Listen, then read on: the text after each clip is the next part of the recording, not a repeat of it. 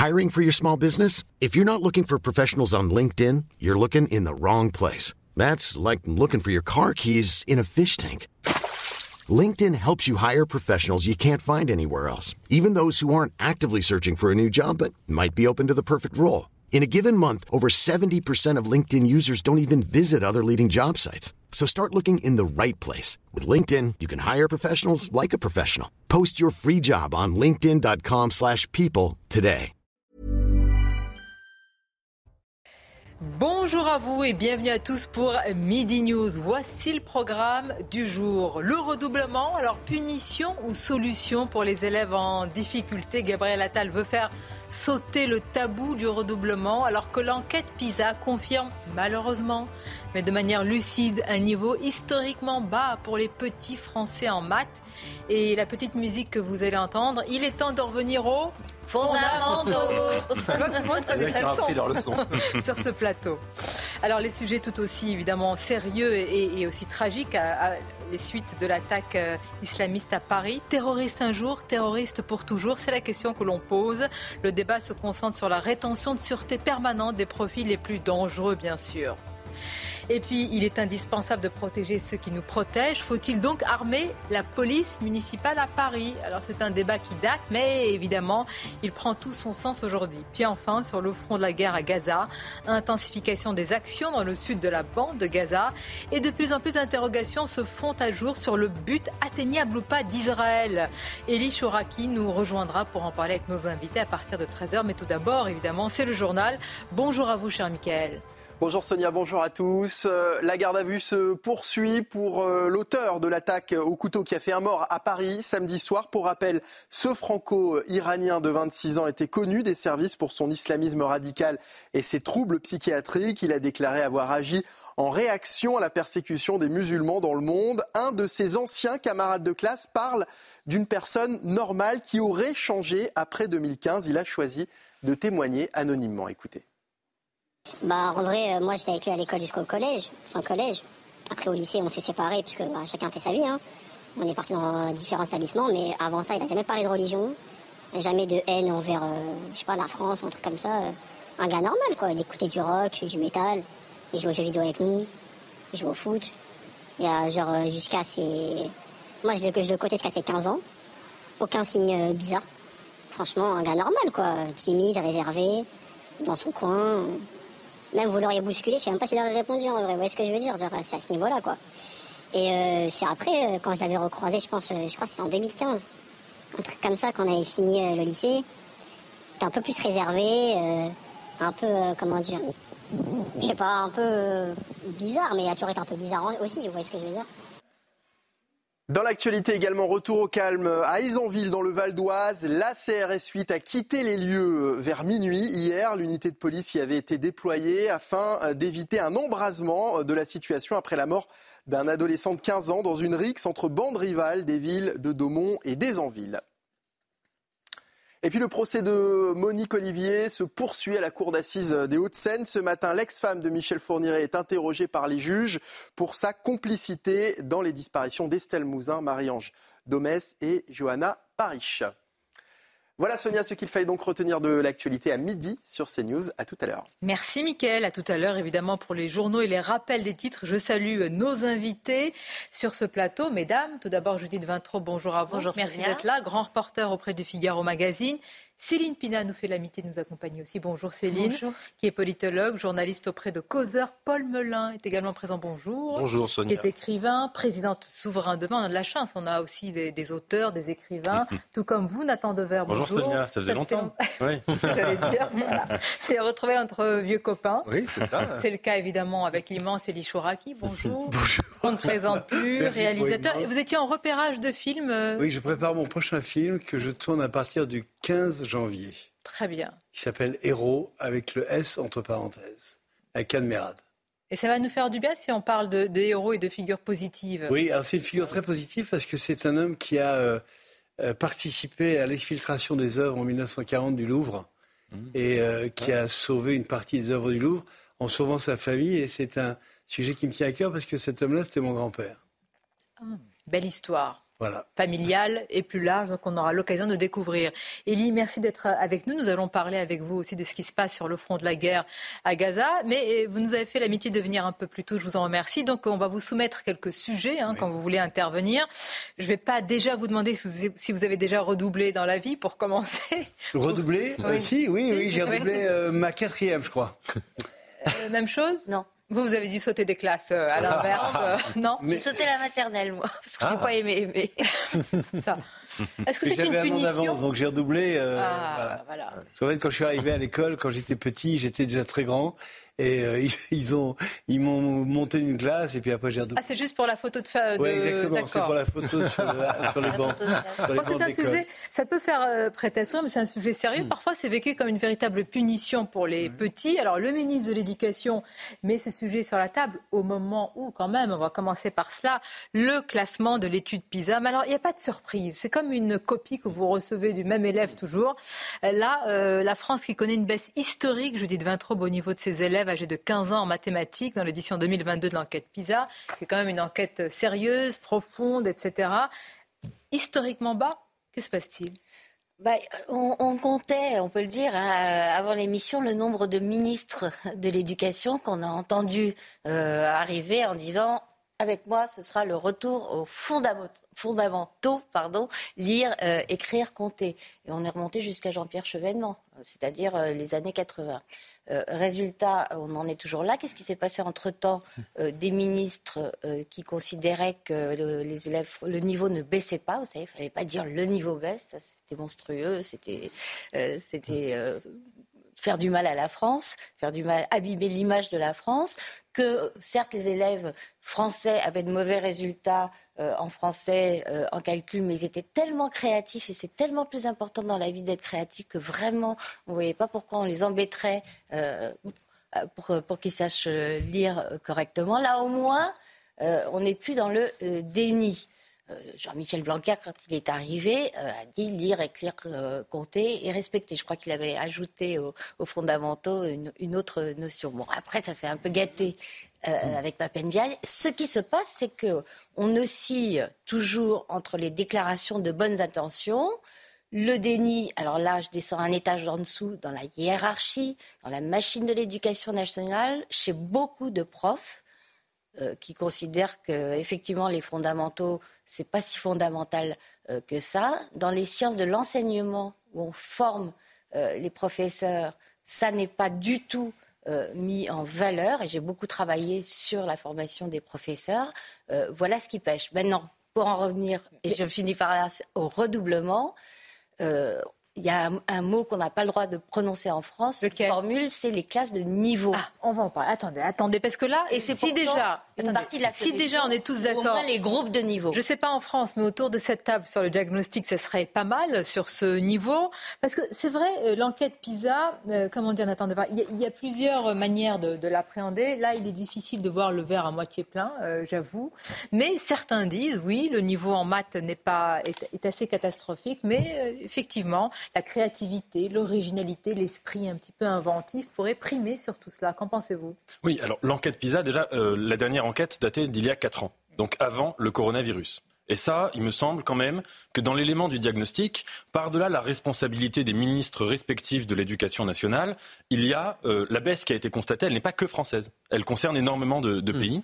Et il faut quand même euh, tirer le bilan du fait que la politique sanitaire euh, du gouvernement, ça fait un peu retour en 2020 de dire ça, mais, euh, mais c'est toujours important, euh, a été évidemment catastrophique du point de vue de l'éducation nationale, dans tous les pays du monde qui ont appliqué cette politique, c'est-à-dire la plupart, demander à des élèves de rester chez eux, notamment dans les petites classes, avec une saturation d'écran, avec des cours qui étaient assurés en visioconférence, donc avec aucun lien avec le professeur, etc., etc tout cela a euh, euh, profondément dégradé les structures cognitives, euh, la qualité de, l'enseignement et donc la qualité du niveau de manière mondiale. Il faut d'ailleurs, sur ce sujet, remercier quand même Jean-Michel Blanquer d'avoir insisté euh, euh, pour euh, faire en sorte que les écoles ne ferment pas trop longtemps en France. Contre les syndicats, mmh. contre beaucoup aussi de, de responsables. C'était déjà très grave qu'elle ferme un petit peu, mais, mais en tout cas, il a, il a tenu à, à faire en sorte qu'elle qu qu puisse rouvrir. Il y a eu des études qui ont été faites, par exemple, sur la capacité d'attention des enfants quand il y avait des cours en visioconférence, et qui montraient que les enfants, au terme d'une séance de une heure ou deux de cours, les moments dont ils se souvenaient, c'était soit quand il y avait eu un bug sur l'application, soit quand il y avait eu un élève qui avait fait une farce, soit quand le professeur s'était emmêlé les pinceaux dans son cours. Bref, c'était uniquement des moments qui montraient qu'il y avait un petit moment humain, si vous voulez, euh, en l'occurrence humain euh, négatif, quelque chose qui ne fonctionne pas. Mais donc cette déshumanisation qui a été euh, pendant plus d'un an de politique sanitaire est premièrement responsable. Deuxièmement, c'est un diagnostic personnel, mais il me semble aussi qu'il faut tirer le bilan de la révolution numérique. Évidemment que dans un monde Mais elle ne où pèse les pas écrans... que sur nous. Non, bien sûr, Pourquoi elle pèse nous sur aurions un, un niveau historiquement bas? Même si vous dites que c'est Oui. général, mais enfin, est-ce qu'en se comparant, là, on peut vraiment se consoler selon vous? Alors non, ça c'est un facteur mondial. Encore la révolution numérique, ça concerne pas que la France. Et il faut quand même se dire qu'il faudra penser beaucoup plus sérieusement euh, l'insertion des écrans qu'on peut pas retirer, qu'on peut pas supprimer, on peut pas annuler une révolution technologique, mais il faudra y penser. Et la troisième chose quand même, et qui est un phénomène typiquement français, c'est la, euh, la perte d'attractivité, comme on dit, du métier d'enseignant, la crise de la vocation, avec des conditions de travail qui se dégradent de plus en plus, avec des salaires qui ne sont pas attirants, avec des pénuries de professeurs dans un certain nombre de matières, notamment les plus, langues n'en jetez plus, c'est pas possible. Donc tout cela, c'est les trois éléments sur lesquels il faudra euh, réfléchir, à mon avis. Et le contenu des enseignements, non? Et le contenu des enseignements aussi. Mais ça, c'est les trois hein, éléments quand même euh, euh, importants, euh, à mon Alors moi avis, j'aurais dans mis ça en numéro un, mais je sais pas. euh, le contenu des enseignements me semble essentiel par rapport. Attention, hein, les, sa- les, les enseignants, les conditions, etc. Mais quand même le contenu me paraît euh, presque aussi important que l'environnement. Ah. Voilà. Oui, c'est Céline, Il y a- allez-y. en fait, euh, pour le coup, euh, je suis une mère extrêmement pénible. Enfin, d'après mes enfants, d'après moi, je suis une mère parfaite, forcément. Mais toujours est-il que je les suis euh, énormément. Et euh, en termes de contenu, euh, non, il y a, il y a une certaine euh, attente, on va dire. Le problème, c'est pas tant le contenu, c'est la question de l'exigence par rapport au contenu. Euh, c'est un truc tout bête, mais euh, un jour, mon, mon fils arrive avec une copie, il est furieux. Il me dit, regarde, j'ai eu simplement 11, alors qu'en fait, tout est juste. Je regarde la copie, je lui dis, non, tout n'est pas juste, on t'a demandé une traduction, et toi, systématiquement, tu ne mets aucune ponctuation. Quant aux majuscules en début de phrase, il est en seconde. Eh bien, comme il n'avait pas mis ni la majuscule ni la ponctuation, il a eu zéro point. Ce qui fait que tout était traduit juste, mais il a eu que 10. Et j'étais ravie en disant à mon fils, tu vois, le service même, que mais vient de te rendre... vous êtes pas seulement Non, non, pénible. Le service que vient de te rendre ton professeur, c'est qu'il t'a appris un minimum d'exigence et un minimum de contraintes. Et si tous les professeurs faisaient ça, s'ils refusaient de lire vos copies à partir du moment où il y a 10 fautes, on s'en sortirait peut-être un peu mieux. Donc, il n'y a pas que le contenu, il y a l'exigence qu'on a par rapport au contenu. Et moi, ce que je vois euh, chez mes enfants, malgré le fait que je sois particulièrement pénible, c'est qu'aujourd'hui, ils ne savent pas écrire une lettre parce que personne leur a appris à écrire. Pourquoi est-ce qu'ils ne savent pas écrire? Parce qu'il y a eu très peu d'exigences en termes de lecture. Il n'y a qu'aujourd'hui où il arrive en seconde et l'autre en troisième, où on leur fait lire des classiques, où on leur demande 6, 7 livres par année avant. Franchement, il n'y avait pas grand-chose. Donc on a un problème d'exigence. Et pour terminer, vous savez ce qui rend créatif? C'est la contrainte. Vous vous êtes déjà vu devant une feuille blanche? Devant une feuille blanche, on cale. On vous met des Ah, contraintes et ben, aux vous allez trouver... présents sur ce plateau. Elie Choraki, c'est la contrainte qui rend créatif. Oui, Qui rend libre? je pense que, vous savez, euh, d'abord, je, je pense que nos enfants ont. Moi, j'ai cinq enfants, hein, je suis un spécialiste, ok? Le dernier a 15 ans, donc euh, euh, les enfants se trouvent dans un univers qui est très laxiste, avec euh, des règles qui deviennent de plus en plus distendues. Il n'y a plus la, discipline, a, euh, petit à petit s'évapore, elle disparaît. Euh, aussi bien, c'est notre responsabilité, hein, je, ne blâme pas les professeurs, mais c'est, comme, on dit, quand on parle d'ambiance, c'est vraiment le résultat d'une ambiance. Et ça, je pense, a vraiment un résultat immédiat sur leurs résultats. Mais c'est une question d'autorité. Alors, je, reviens à ce que je dis toujours. Non, mais l'autorité nulle part, c'est aussi ce qui explique ça. Quand dans une classe, vous dites que même l'estrade, ça peut donner l'impression à un élève qu'il est un peu inférieur, qu'il ne faudrait pas de montrer un professeur, en, j'exagère un peu, mais en surplomb, etc. Quand vous rendez tout horizontal, eh bien aussi, euh, Paul est-ce que vous tirez vers le bas la copie, la note et, et les connaissances? Bon, ça fait peut-être partie des enjeux à traiter. Moi, je pense quand même que l'enjeu numéro un. Pour l'école demain, je vais vous donner peut-être un scoop, mais ça va un peu rejoindre l'analyse que faisait Nathan, c'est quand même Bien sûr que l'autorité, bien sûr que la question de l'autorité est fondamentale, et j'y reviendrai, mais je pense que ce qui est fondamental, c'est la question de la révolution numérique. C'est que l'école, est-ce que l'école aujourd'hui a vocation à être un sanctuaire face à l'arrivée des écrans, de l'instantanéité? On parlait du déficit de concentration des élèves, mais l'école n'est pas une île au milieu de l'océan et, n'est pas isolée du monde. L'école n'est pas une pièce fermée. Donc il y a des choses qui entrent et qui ressortent de l'école. Et quand vous regardez l'hyperconnexion des enfants aujourd'hui, moi je vois des enfants quand on va au restaurant dans le landau avec un, smartphone en train de défiler comme ça frénétiquement avec les yeux qui vont partout. Qu'est-ce que vous voulez derrière là-dessus? Leur faire lire les fables de La Fontaine et les leur faire réciter avec le niveau de langue que ça existe. Donc, quand on a, vu le président du Conseil généraux il y a quelques années distribuer tout content des tablettes à tous les élèves en disant que c'était génial, je dis que ce sont franchement des imbéciles qui ont eu tort de faire ça. Mais c'est très je pense qu'il y, a un enjeu à mener une contre-révolution à l'école au plan numérique, à mon avis, et à isoler les enfants des écrans, au moins pendant le temps de l'école, pour leurs premières années. On va poursuivre le débat parce que je sens que vous êtes très très animé parce que lui rend toujours une copie parfaite et à l'heure, contrairement à moi, c'est Mickaël pour les titres. Comme on a dépassé de quelques instants, à vous Mickaël. Retour au calme euh, à Aisanville dans le Val d'Oise. La CRS suite a quitté les lieux euh, vers minuit hier. L'unité de police y avait été déployée afin d'éviter un embrasement de la situation après la mort d'un adolescent de 15 ans dans une rixe entre bandes rivales des villes de Daumont et d'Aisanville. L'armée israélienne intensifie ses opérations contre le Hamas dans le sud de la bande de Gaza. Des témoins ont fait état de violents combats ce matin. Hier, des chars se sont approchés de la ville de Khan Younes où Tzal a prévenu les habitants que l'attaque serait imminente. Et puis nous sommes à court d'argent et bientôt à court de temps. Déclaration de la Maison-Blanche concernant l'aide militaire américaine à l'Ukraine. Celle-ci pourrait être coupée nette dans les prochaines semaines, faute d'accord budgétaire entre les démocrates du clan Biden et les républicains. Bien, un petit bonnet d'âne pour la plupart des élèves français en mathématiques. Et dans ce cas, faut-il euh, favoriser le redoublement? Vous allez réagir. Je voudrais simplement qu'on écoute les réactions au micro de CNews, qu'on appelle ça un micro-trottoir. Écoutons-le.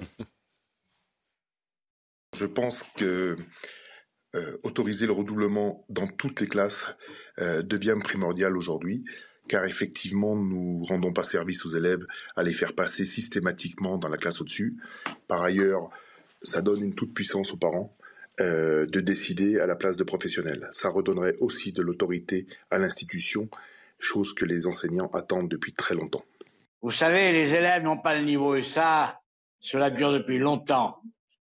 Moi, je pense que la meilleure chose, ce serait effectivement que ce soit au niveau du primaire que l'effort soit fait, afin que les élèves qui arrivent en sixième aient le niveau, qu'ils sachent au moins écrire, lire et compter. L'école est devenue une fabrique à crétins. Excusez-moi du terme. Euh, moi, euh, j'ai les enfants qui sont très intelligents, mais euh, qui ont des carences graves en histoire et ceci et cela. Je suis pas là-dessus d'accord parce que je pense qu'on peut, on peut leur donner la chance de pouvoir essayer. Je suis moi-même assistante d'éducation en région parisienne, donc je pars du principe où on pourrait mettre en place des cours euh, de rattrapage pendant les vacances, d'été surtout, et à ce moment-là, leur redonner la chance. Moi, ma fille, euh, quand elle avait, euh, quand elle était en CM2, j'ai dû forcer le redoublement. Ils n'ont pas voulu la faire redoubler. Je me suis battue, je me suis battue contre le directeur et heureusement parce que ma fille après a fait une super sixième. Alors on peut poser la question différemment. Est-ce qu'on jetterait dans un bassin un enfant qui ne sait pas nager? Voilà, je pense que la réponse, elle est là. Alors, je précise pour les réponses, c'est très intéressant. Moi, je trouve ce kaléidoscope là de réponses. C'est bien fait, hein, ce micro-trottoir. C'est beaucoup mieux que les micros dans la rue. Là. En fait, non, vous n'allez pas aimer, vous qui avez dénoncé la révolution numérique. C'est une question posée avec un, QR code. Ah. Il faut flasher. Non, finalement, c'était très mal. Il faut flasher. La question, vous voyez le petit QR code, bah, il est juste à côté, voilà. Il est juste là. Euh, faut-il faire redoubler justement les élèves en, difficulté? Qu'est-ce que vous avez pensé là de, bah, J'ai trouvé tout intéressante, mais j'ai trouvé formidable euh, euh, l'image de Stéphane qui nous dit est-ce que vous jetteriez à l'eau à l'enfant qui ne sait pas nager? Vous parliez d'autorité tout à l'heure. Il y a une autre question qui est, à mon avis, fondamentale, c'est celle du respect. Respecter l'enfant, lui faire confiance et penser qu'il est capable d'apprendre. Or, nous avons eu par idéologie des ministres, je ne citerai on pas. On a eu un enfant roi. Je, je, ne citerai on pas. On lui a tellement fait confiance qu'on lui a donné les clés de la maison, de l'autorité, qui nous fait la leçon à nous. Najat Vallaud-Belkacem, qui considérait euh, qu'il ne fallait pas euh, écraser sous les difficultés euh, des enfants qui n'étaient ah, pas voilà. de famille francophones ou des enfants qui étaient dans des familles, dans des situations sociales compliquées. Donc on a volontairement, par mépris, tiré tous les enfants par le bas au prétexte que l'immigration faisant, pardon d'introduire de, aussi cette dimension dans, une, dans, la question scolaire qui est, euh, à mon avis, importante, faisant qu'effectivement, on, on, a plus qu'on n'a jamais eu euh, d'élèves qui ne sont pas de familles euh, francophones. Mais pardonnez-moi, je prends l'exemple des Ukrainiens qui sont venus en nombre. Moi, j'ai vu un reportage sur les petits euh, enfants ukrainiens avec une, de, bons résultats. de très bons résultats aussi. Oui. On n'a pas non plus de problème avec les petits enfants chinois. Et donc? Eh ben, et donc c'est l'origine géographique de l'immigration qui pose problème. En fait, dans la, dans la réussite scolaire, il y a une étude qui a eu lieu et qui montrait qu'en fait, la réussite des enfants dépendait souvent de l'investissement dans l'institution des parents. Hmm. C'est-à-dire que souvent, les enfants qui réussissent, ce sont ceux dont les parents croient au bienfait de l'instruction, euh, au bienfait de l'institution scolaire et que pour le coup, euh, on se rend compte qu'il y a des différences en fonction de l'origine, mais ça ne veut pas Hmm. dire qu'on ne pourrait pas réinvestir je... cette question. Il y a une annonce, scolaire. je voudrais vous la soumettre à l'instant du ministre de, de l'Éducation, Gabriel Attal, euh, qui propose une nouvelle épreuve de mathématiques en première à partir de, de 2025-26, donc euh, à la rentrée prochaine, nouvelle épreuve de mathématiques en, en première. Bon.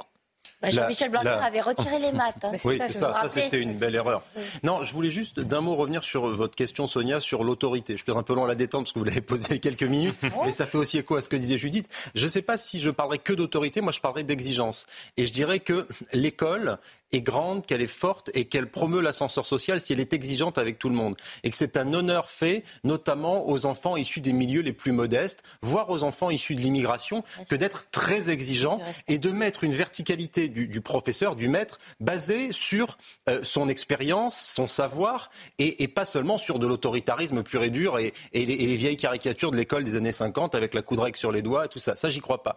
Par contre, ce en quoi je crois, c'est l'exigence et l'autorité basée sur le respect dû au professeur. Et je pense que si on remet un peu de ce point de vue-là de verticalité, mais la verticalité due au savoir, avec l'idée d'émancipation de chacun par la connaissance, c'est là la bonne clé d'entrée, à mon avis. Mais ni l'autoritarisme, ni le pédagogisme ah, S'il y a des enfants, depuis des années. peut-être qu'il y en a qui regardent euh, à cette heure-ci ou des parents ils vont dire mais c'est l'école d'avant, c'est ça, ça fleure bon le, la craie et, et, le tableau. Et aujourd'hui on criminalise la nostalgie, euh, Elie Chouraki. Même l'école d'avant, ça devient une école savez, conservatrice. Vous avez, vous avez, on, a, on, a, une photo là devant nous qui, est, qui, qui montre l'école idéale, la classe idéale, avec tous ces élèves qui regardent bien leurs professeurs, qui écoutent, qui sont attentifs. Vous voyez des films comme Entre, Entre les murs, par exemple. Euh, qui a oui. quelques années maintenant, qui est un film où on, oui. on, se rendait compte, pardon pour le mot, du bordel qu'il y avait dans les classes. De, moi, j'ai fait, j'ai donné des, des, des conférences dans, dans, dans, des écoles. La première chose que je faisais quand j'arrivais dans la classe, à des premières, des secondes, des terminales, je leur disais écoutez, vous, vous, remettez vos, vos pupitres en ordre, en ligne droite, asseyez-vous droit tous, et le premier qui se qui s'avachit sur sa chaise, j'arrête de parler. Mais ils ont Alors, dû être étonnés. Ils ont été surpris. De et la votre part. professeure, très Ouais. gentiment, m'a dit Vous avez réussi une chose que je n'ai pas réussi depuis le début de l'année. Ça, C'est mon autorité Parce qu'elle a essayé. Naturel. C'est mon autorité naturelle qui est en ligne de compte. Mais je pense que le fond et la forme vont de pair. Ah oui. C'est-à-dire que euh, euh, des, des gosses qui sont avachis sur leur table, qui discutent avec le copain, qui se foutent de la gueule de celui qui est d'à côté, ça ne peut pas marcher. Je ne dis pas qu'il faut être d'un autoritarisme brutal, mais je pense qu'il y a des règles à ne pas dépasser, comme dans tous les secteurs de notre société. Chers amis, je ne voudrais pas mettre les pieds dans le plat, mais vous avez aujourd'hui des élèves qui ne veulent pas de certains enseignements de l'histoire. Vous avez des grave, élèves aujourd'hui qui ne sont même plus à être avachis, mais à, être, à se lever pour euh, C'est plus grave. défier l'autorité même physique du professeur. Donc euh, voilà ce que vivent euh, une partie de nos enseignants. Sur la question de l'autorité, puisque chacun livre son expérience personnelle, je suis dans un couple d'enseignants. Ma, ma, ma, fiancée aussi enseigne, moi aussi. Et moi, je déteste l'autoritarisme, donc je suis absolument pas dans cette logique. Euh, même le, le vouvoiement euh, m'agace, lever sa main avant de parler, etc. Je suis pas dans cette logique. Ça se passe très bien. Ma fiancée est très, très, euh, de ce qu'elle me raconte, très autoritaire. Où euh, à, à, la fac. Mais c'est, mais c'est. ah oui, mais ma fiancée est très autoritaire. Et ça se passe aussi très bien. Et euh, ce que je veux dire par là, c'est que je suis d'accord avec Paul, qui était d'accord avec moi tout à l'heure, donc je pense qu'il y a un, ce cercle-là, mais euh, euh, ce, ce, d'essayer de trouver une troisième voie entre l'autoritarisme pré-68 mmh. et oui. une forme, si vous voulez, de laisser-faire, euh, qui sont deux euh, apories qui se doivent Exactement. être renvoyées dos à dos. Il faut juste voir une chose, c'est qu'il y a une révolution, même anthropologique majeure, en fait, depuis dix ans en France, sur la question de l'éducation nationale. C'est que quand Emmanuel Macron est arrivé au pouvoir, il a fait cette réforme très ambitieuse du lycée, de proposer aux élèves de choisir les matières qu'ils veulent étudier ou non. Et ça, si vous voulez, ça a eu un effet bénéfique, à mon avis, certain qui est que ça permet d'empêcher euh, l'éducation sans saveur, le fait, vous savez, d'apprendre à l'entonnoir, de passer une épreuve et puis deux jours plus tard, on a oublié tout ce qu'on a appris, donc une éducation qui sert à rien. Ça a comme corollaire, parfois, de supprimer tout sens de la oui. contrainte, et notamment sur la question des mathématiques. Les mathématiques ont été un peu le, euh, sacrifiées sur l'autel de cette réforme. Mais le, le, geste initial de cette réforme me semblait assez ambitieux et assez intelligent. Mais choisir ton enseignement, ça ne prédispose pas de la qualité de ce qu'on t'offre. Voilà. Oui. Alors, on va continuer à en parler. Décidément, c'est une école. Non, c'est une classe plutôt bien tenue, ah. dissipée, mais originale, créative, une bonne note. Avec Alors, une enseignante comme vous, Sonia, on se tient à carreau sur ce classe. Je l'ai été, je l'ai été. Je pourrais livrer mon expérience et j'ai été pendant des années aussi. Alors. Euh, c'est pas ça qui intéresse nos téléspectateurs, c'est la nouvelle épreuve de mathématiques quand même annoncée voilà, en première euh, pour la rentrée 2025. On va marquer une pause et on continue évidemment avec nos débats tout de suite. Les annonces du ministre de l'Éducation nationale, Gabriel Attal. Un rapide tour de table. Je vous donne les dernières annonces. Gabriel Attal annonce un logiciel euh, d'intelligence artificielle pour accompagner tous les lycéens. Mauvaise idée. Suivant. Euh, les familles n'auront plus le dernier mot considérant le redoublement de leur enfant. Ah, bonne idée. Bonne idée. Donc ce sont les professeurs qui auront le dernier mot pour le redoublement. Oui, c'est à l'équipe pédagogique. laisser aux professionnels le soin d'indiquer ce qui est le mieux paraît logique. Mais oui. Il ne faut pas que les familles n'aient aucun mot non plus. Voilà. Le dernier, Une intelligence artificielle pour accompagner. Mais ça dépend à, à quoi il, ser, il servirait pas, ce logiciel. On ne sait pas. En, en fait, je vais remplacer le. non, mais bien remplacer le journaliste parfois, midi. Euh... Non, mais en fait, moi, ça fait pas sens. Je comprends pas ce qu'il veut dire quand il dit un logiciel pour accompagner. Euh... Oui, oui. Écoutez, vous savez ce qu'on va faire? Le temps de rappel des titres de Mickaël, on va essayer de se renseigner. Oui, oui. Moi, j'ai dit mauvaise idée, peut-être un peu vite. Les chefs du Hamas pourraient se trouver dans la ville de Canyounès. C'est ce qu'a annoncé ce matin sur notre antenne le porte-parole de l'armée israélienne. Depuis hier, Tzal concentre ses actions dans le sud de la bande de Gaza. La population a été appelée à évacuer. Les propriétaires de volailles contraints de confiner une nouvelle fois leurs animaux. Ce matin, le niveau de risque lié à la grippe aviaire sur le territoire métropolitain a été relevé de modéré à élevé. Cette mesure a été prise après la confirmation de plusieurs foyers en élevage. Et puis aucun avion ne décolle aujourd'hui de l'aéroport de Munich en Allemagne, conséquence de chutes de neige et de pluies givrantes tombées la nuit dernière. Depuis ce matin très tôt, les personnels au sol s'emploient à tenter de dégivrer le tarmac, mais l'aéroport a tout de même dû rester fermé. Merci Mickaël. Alors, ça y est, j'ai les détails. Donc, je vous rappelle quand même, on est parti tout à l'heure de l'étude PISA, euh, dans laquelle on apprend que la France enregistre une baisse historique du niveau en mathématiques. Et en même temps, il y a les annonces de Gabriel Attal alors, concernant l'accompagnement de l'intelligence artificielle. Voici ce qui est écrit. Dans un mail transmis au personnel de l'éducation, Gabriel Attal se montre offensif pour démocratiser ces outils. Le ministre annonce que dès septembre 2024, tous les nouveaux lycéens entrant en seconde pourront bénéficier d'un logiciel basé sur l'IA pour les aider dans deux matières clés, maths et français. Je, je vais, Alors maths, mais je, je, vais faire mon maître Capello. On dit pas basé sur. Non mais déjà. maître Capello, ça fait longtemps. Ça fait longtemps. Oui.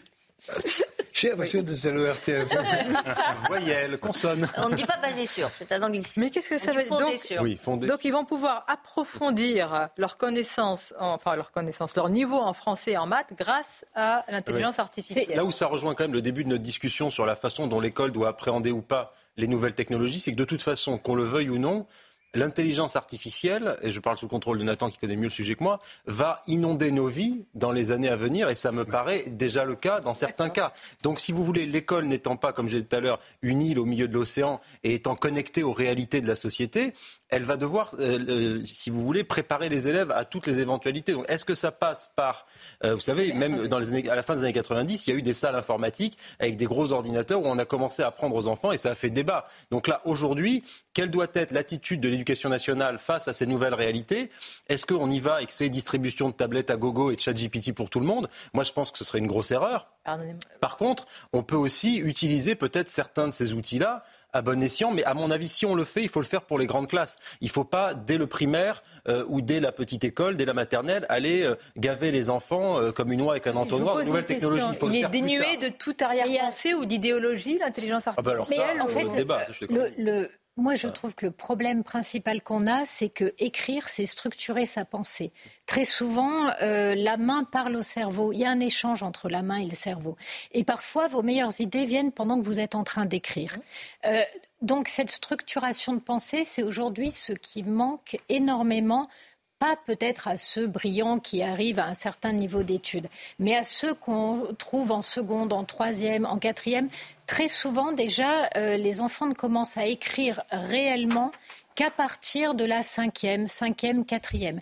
Ce qui veut dire que si dès la seconde, vous leur mettez un outil qui leur permet d'écrire et de structurer sans que leur pensée ben ait été aboutie, en fait, vous les empêchez euh, de grandir. En revanche, que vous utilisiez une fois adulte, une fois maîtrisant en fait les hmm. processus de construction intellectuelle pour aller plus vite, vous utilisez ces outils parce qu'ils vous permettent une recherche plus performante, c'est autre chose.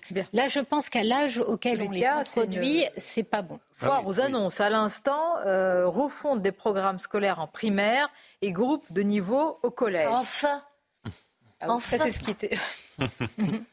Mais qu'est-ce qui se passe? On dirait que c'est une forme de libération. Ah oui, euh, libération, j'en sais rien, mais enfin, les, groupes de niveau, moi, ça fait très longtemps que je plaide pour ça. Vous savez, il y a des classes de niveau, mais ce qui est ennuyeux, c'est que des élèves peuvent être bons en maths et mauvais en français ou l'inverse, donc euh, finalement, c'est pas très efficace. Les groupes de niveau, selon les matières, euh, ça me paraît du simple bon sens. Nathan Devers, c'est que du bon sens, là, depuis tout à l'heure, sur les annonces? Sur, je ne sais pas ce que ça veut dire trop bon sens, et puis ces annonces sont encore un peu abstraites, parce qu'on vous avez cité cette histoire de logiciel d'intelligence artificielle. En soi, c'est juste un outil. Il faudrait voir euh, concrètement euh, euh, à quelle fin il serait mobilisé. Mais juste, je voulais revenir un instant sur, sur ce que disait Paul concernant la place des écrans, pas seulement de l'intelligence artificielle. Il y a un aspect évidemment irréversible dans toute révolution technologique. C'est le fameux Ceci tuera cela de Victor Hugo à propos du livre qui tuera l'édifice de Notre-Dame de Paris. Et de la même manière, sur l'écran, c'est exactement la même chose. On ne peut pas imaginer que euh, la jeunesse aujourd'hui va renoncer comme ça du jour au lendemain à l'usage des smartphones, des ordinateurs, etc. Quand la télévision est apparue en France, il y a un très célèbre discours de Malraux, euh, souvent cité par Raphaël Dohan, où il imaginait que ça allait révolutionner l'éducation nationale, parce qu'on allait supprimer les professeurs, et que par la télévision, eh bien, les élèves de France auraient accès aux meilleurs professeurs de chaque discipline. Donc il y aurait une sorte, un seul professeur de maths qui donnerait cours à tous les élèves de France, etc. etc.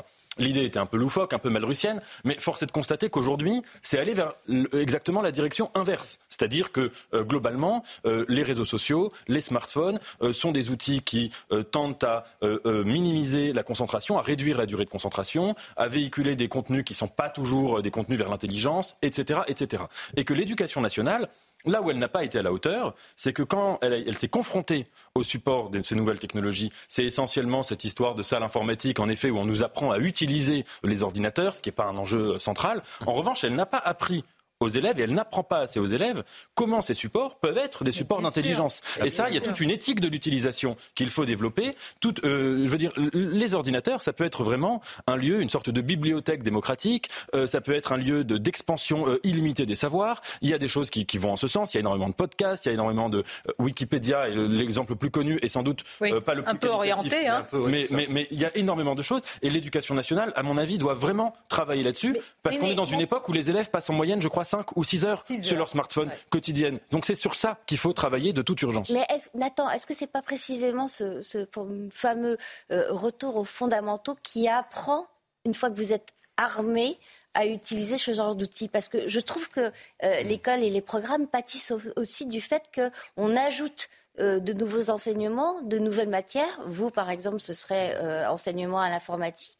Au lieu de penser que les fondamentaux permettent d'être outillés justement pour se confronter euh, aux, nouveaux, nouveaux médias, euh, aux nouveaux euh, environnements. Si on adapte, on adapte en permanence, qu'est-ce qui se passe qu'on a, Ce qu'on observe aujourd'hui, c'est que la part de, de, lire, écrire, compter se réduit sans cesse au profit de comment faire attention à l'environnement. pour d'éducation sexuelle. voilà, comment... comment je dis pas que tout ça n'est pas important. Je vois les Chiraki qui vous regardent avec beaucoup d'attention et d'intérêt. passionnant et je trouve que c'est un débat spécialiste, donc ça me passionne.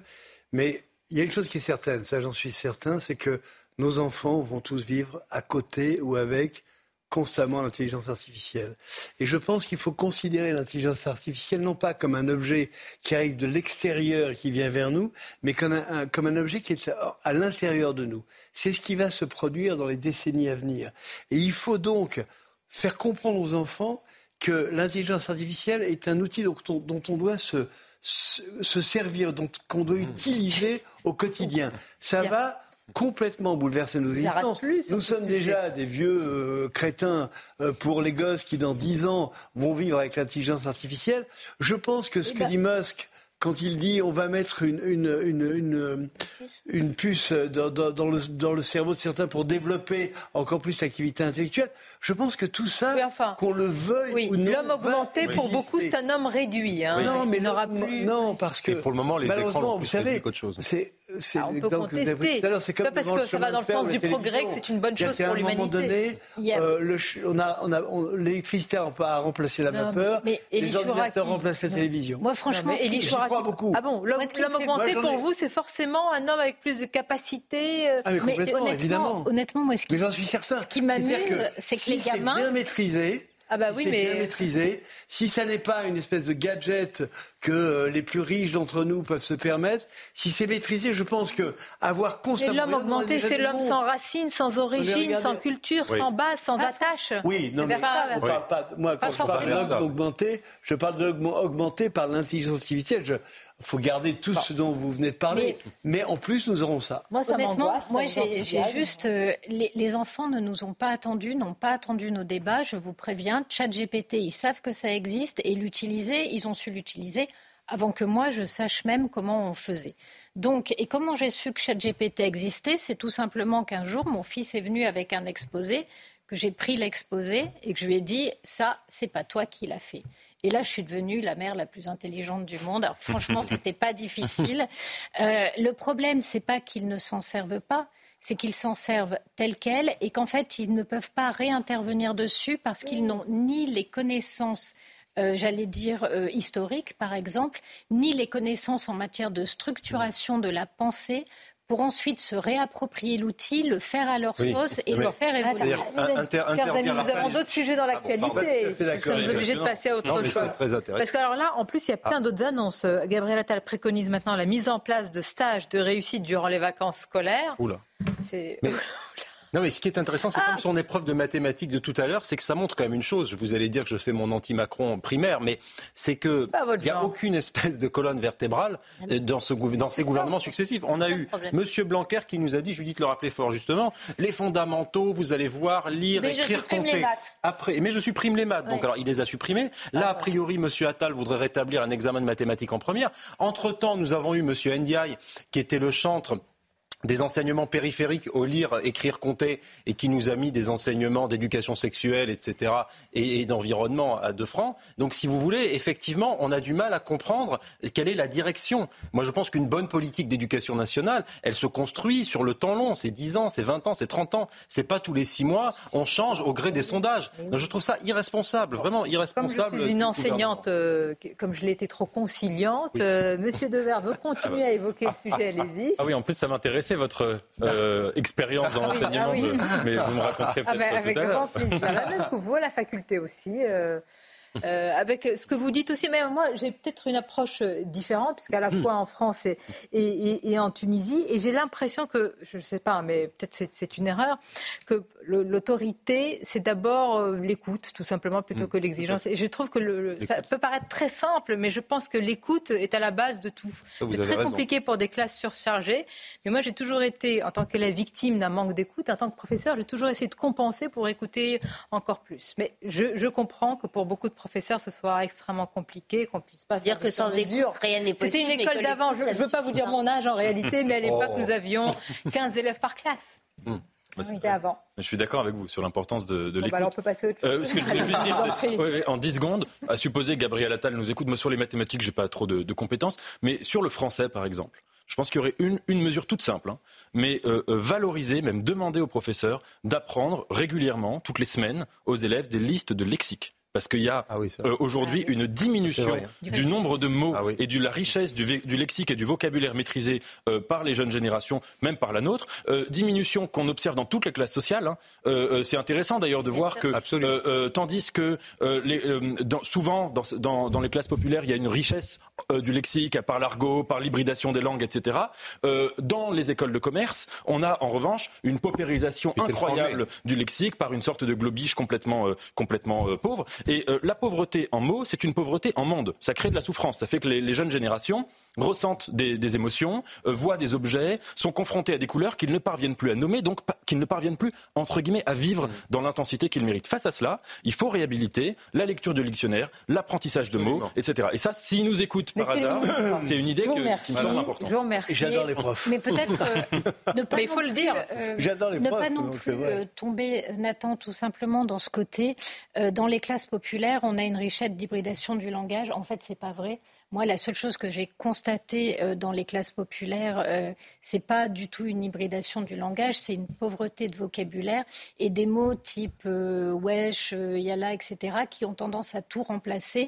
Et malheureusement, cet argot populaire qu'on voyait dans les films d'Audiard, qui était un argot qui était très souvent lié à des métiers. Quand on voit l'argot populaire, c'est euh, l'argot, par exemple, des garçons bouchers, euh, l'argot des... Et c'était un, argot qui était lié, en fait, malgré tout, à des compétences et à des connaissances. Et en fait, aujourd'hui, dans les classes les plus populaires, c'est plutôt euh, une pénurie de mots. Mais Allez, on va passer. Non, non, on n'a plus le temps. Obligeant à passer. On a des sujets très importants suite à l'attaque à Paris. Les titres avec vous, Michael. La France annonce le gel pour euh, six mois des avoirs du chef du Hamas à Gaza. Un arrêté déposé le 30 novembre vient d'être publié au journal officiel. Yahya Sinoir est considéré comme le cerveau de l'attaque du 7 octobre contre Israël. Bercy n'a pas précisé le montant de ses avoirs. Les prix des carburants en légère hausse, et ce malgré les opérations à prix coûtant et la baisse des cours du pétrole, une hausse qui intervient dans un contexte tendu avec une inflation à 3,4% en novembre et le conflit au Proche-Orient qui fait craindre un nouveau choc pétrolier. Et puis le réchauffement de la planète pourrait atteindre les 1,5 degrés dans 7 ans. C'est ce que révèle une étude présentée à la réunion de l'ONU sur le climat à Dubaï qui assure que les émissions de CO2 devraient franchir un nouveau record en 2023. Bien, j'étais en train de lire les différentes réactions à vos propositions. On jugeait les, les professeurs autour de cette table. On aura l'occasion d'y revenir. Je voudrais quand même qu'on évoque les suites de l'attaque terroriste à Paris de manière froide, clinique, déterminée. Le terroriste en garde à vue a reconnu son geste. Il le reconnaît euh, pleinement. Euh, je rappelle qu'il avait été condamné, donc responsable de ces actes. Il est vrai, Céline Pien, nous ne sommes pas psychiatre ni médecin, mais j'imagine que pour ceux qui nous regardent, pour les citoyens de manière générale, euh, la place prise par la psychiatrisation du débat, alors que nous faisons face à un individu radicalisé extrêmement dangereux, pose beaucoup de questions pour pas dire que parfois on marche sur la tête. Oh, je crois qu'en fait, la majeure partie euh, des gens ont mis de côté cette explication. Pour eux, de toute façon, euh, aller euh, tuer à coups de couteau des inconnus en pleine rue n'est rarement un signe d'équilibre. La seule question qui se pose, et, ça c'est Hugo Micheron qui l'explique très très bien, c'est la question de l'univers des représentations mentales de ceux qui passent à l'acte. Et ce qu'on voit aujourd'hui, c'est que tous ceux qui sont passés à l'acte depuis 2012 dans ce type de cadre ont on se réclame tous de la même idéologie, le font tous au même cri, donc euh, au même ralliement, et euh, donnent à peu près, enfin en tout cas ce qu'on trouve sur leur ordinateur, euh, c'est une fascination pour l'islamisme. Donc à un moment donné, il va falloir prendre ces gens-là au sérieux.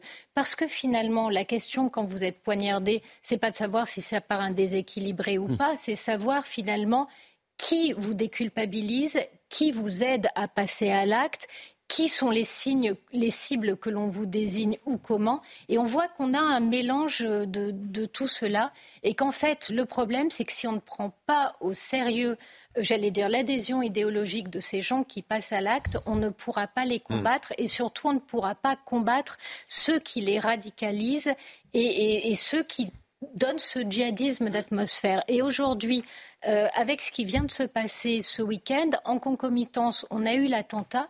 On a eu aussi la manière dont euh, Jean-Luc Mélenchon s'est positionné sur la parole d'une journaliste et comment en fait on désigne des cibles comment on radicalise les gens, comment on tient un discours dans lequel on remplace islamiste par musulman et on fait en fait des marqueurs de l'islamisme et de la violence islamiste.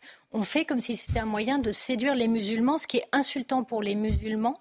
Euh, et, dangereux pour notre société. Et, puis, hmm. et qui donne un pouvoir immense aux islamistes.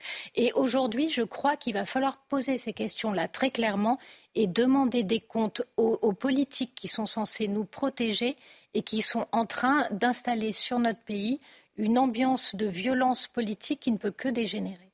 Ben, vous avez euh, mis en avant, je vous en remercie de l'avoir fait aussi clairement, différentes problématiques extrêmement importantes. On va marquer une courte pause et en parler parce qu'il y a la question euh, terroriste un jour, terroriste pour toujours. Et dans ce cas-là, de l'enfermement permanent? Est-ce possible?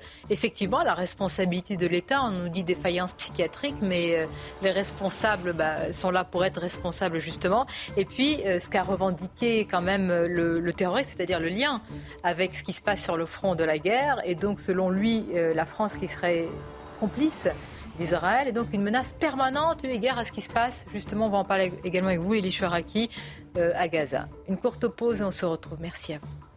Thank you. Midi News, la suite, on va se poser euh, de nombreuses questions euh, dans cette prochaine heure et, demi-heure en particulier. La psychiatrie a-t-elle bon dos euh, dans l'attaque terroriste à Paris? La psychiatrie qui est aussi, rappelons-le, dans un état catastrophique dans notre pays. Et puis nous irons sur le front de la guerre à Gaza, avec le sud en particulier de la bande de Gaza qui est très, qui et qui est pris en étau également. Et cette question de plus en plus qui se pose, la poursuite de la guerre est-elle légitime eu égard aux objectifs fixés par Israël? Mais tout d'abord, puisqu'il est 13h, rebonjour à vous, Mickaël, pour le journal. Rebonjour Sonia, bonjour à tous. Et vous l'évoquiez à, l'instant, l'armée israélienne intensifie ses opérations contre le Hamas dans le sud de la bande de Gaza. Des témoins ont fait état de violents combats ce matin. Hier, des chars se sont approchés de la ville de Kanyounes. Outsal a prévenu les habitants que l'attaque serait imminente. Ils ont vécu l'enfer et doivent maintenant se reconstruire. De nombreux otages israéliens récemment libérés sont tentés par les souvenirs de leur captivité. Pour éviter les syndromes post-traumatiques, Israël dispose d'un protocole bien précis que nous détaille Godéric B. Comment se reconstruire après l'horreur qu'ils ont pu vivre en captivité? Qu'il s'agisse d'enfants, de femmes ou de personnes âgées, une fois libérés, ils sont tous pris en charge psychologiquement.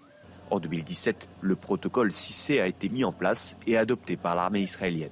Une méthode cognitive que les secours utilisent avec les otages mais que chacun peut appliquer dans les situations choquantes.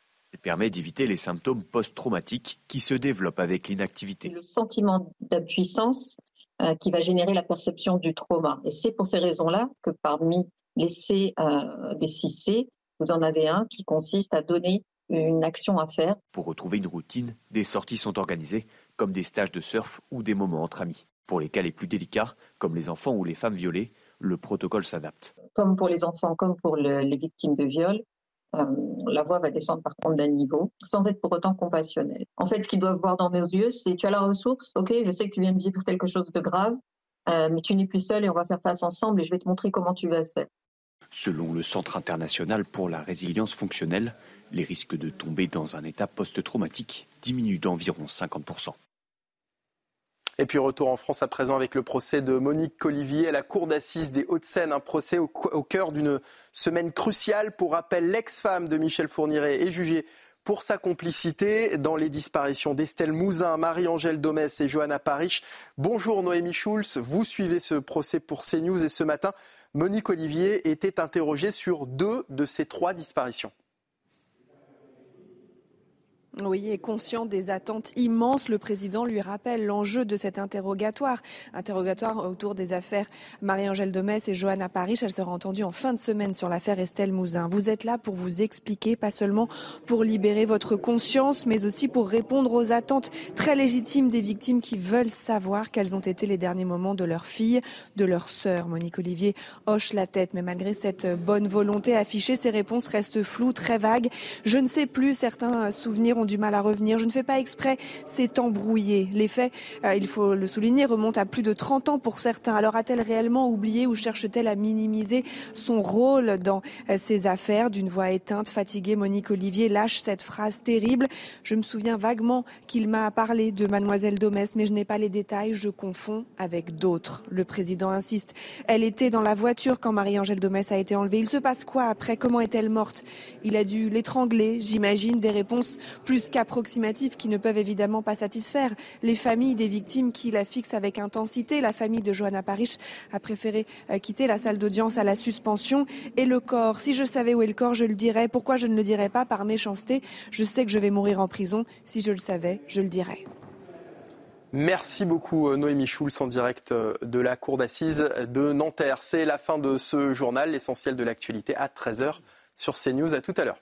Merci Mickaël. Et pour l'essentiel de l'actualité, j'ajoute quand même les annonces du jour de ministre de l'Éducation. Si vous nous rejoignez à l'instant, Gabriel Attal a énuméré un certain nombre de, propositions. Hein.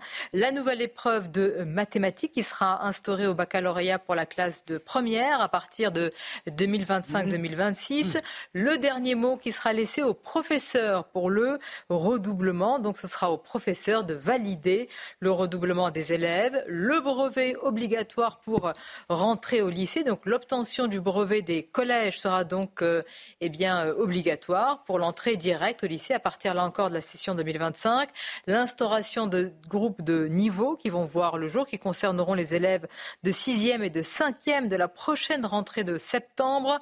La refonte des programmes de primaire, vous voyez, beaucoup d'annonces. Et euh, malheureusement, le constat, comme l'a montré l'étude PISA, sur la baisse historique du niveau en mathématiques des élèves. Nous reviendrons dans nos prochaines éditions sur ces annonces. Pour l'heure, on continue à évoquer les suites de l'attaque terroriste à Paris avec, on l'a dit, avec Céline Pina, Paul Melun et vous tous, la psychiatrisation du débat qui prend une place importante. Ça ne veut pas dire qu'il n'y a pas un sujet. Mais la question, c'est est-ce que justement cet aspect psychiatrique est en train de prendre le pas sur l'autre sujet qui paraît essentiel, la radicalisation? Je pense que c'est le fond de notre débat. C'est-à-dire que qu'il y ait en France, un grand débat sur la psychiatrie, c'est important.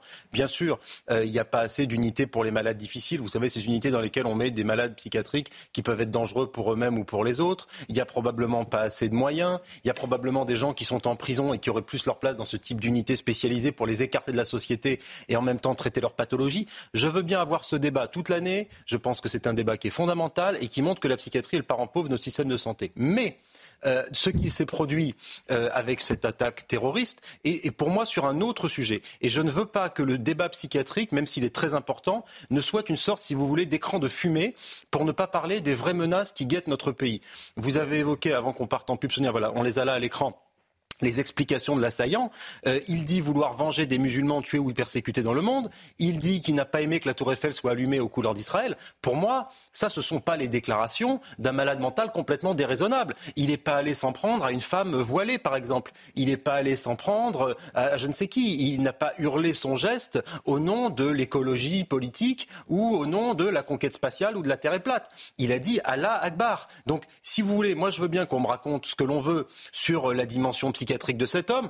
Bon, globalement, quand on plante quelqu'un dans la rue, on n'est pas, si vous voulez, un modèle ah, d'équilibre psychique. je pense que 100% des euh, terroristes sont des déséquilibrés. Exactement. Et, probablement que Michel Fourniret était aussi un peu dingue, mais Monique Olivier aussi, euh, Landru et sa chaudière aussi. Donc effectivement, tout le monde est fou à ce compte-là. Et donc on dit, ben, on fait un grand débat sur la psychiatrie générale et on arrête de mettre les gens en prison on arrête d'armer notre pays face à toutes les menaces. Je trouve ce débat stupide. Je pense que le fond du débat, c'est comment est-ce qu'on lutte contre le terrorisme, contre l'idéologie islamiste et contre l'entrisme des frères musulmans en Europe. Le reste, pardonnez-moi, c'est de la littérature. Je pense que ce qui fait, essayons d'être équilibré. Bien sûr qu'il y a un problème énorme, et là, de, de dotation en soins, en moyens pour la psychiatrie, mais ce qui fait peur, je pense à ceux qui nous regardent, beaucoup d'entre eux, aussi Nathan Dever, c'est que le gouvernement semble se défausser sur la psychiatrie, que Gérald Darmanin estime déjà, alors que l'enquête est en cours, qu'il y a une faille psychiatrique.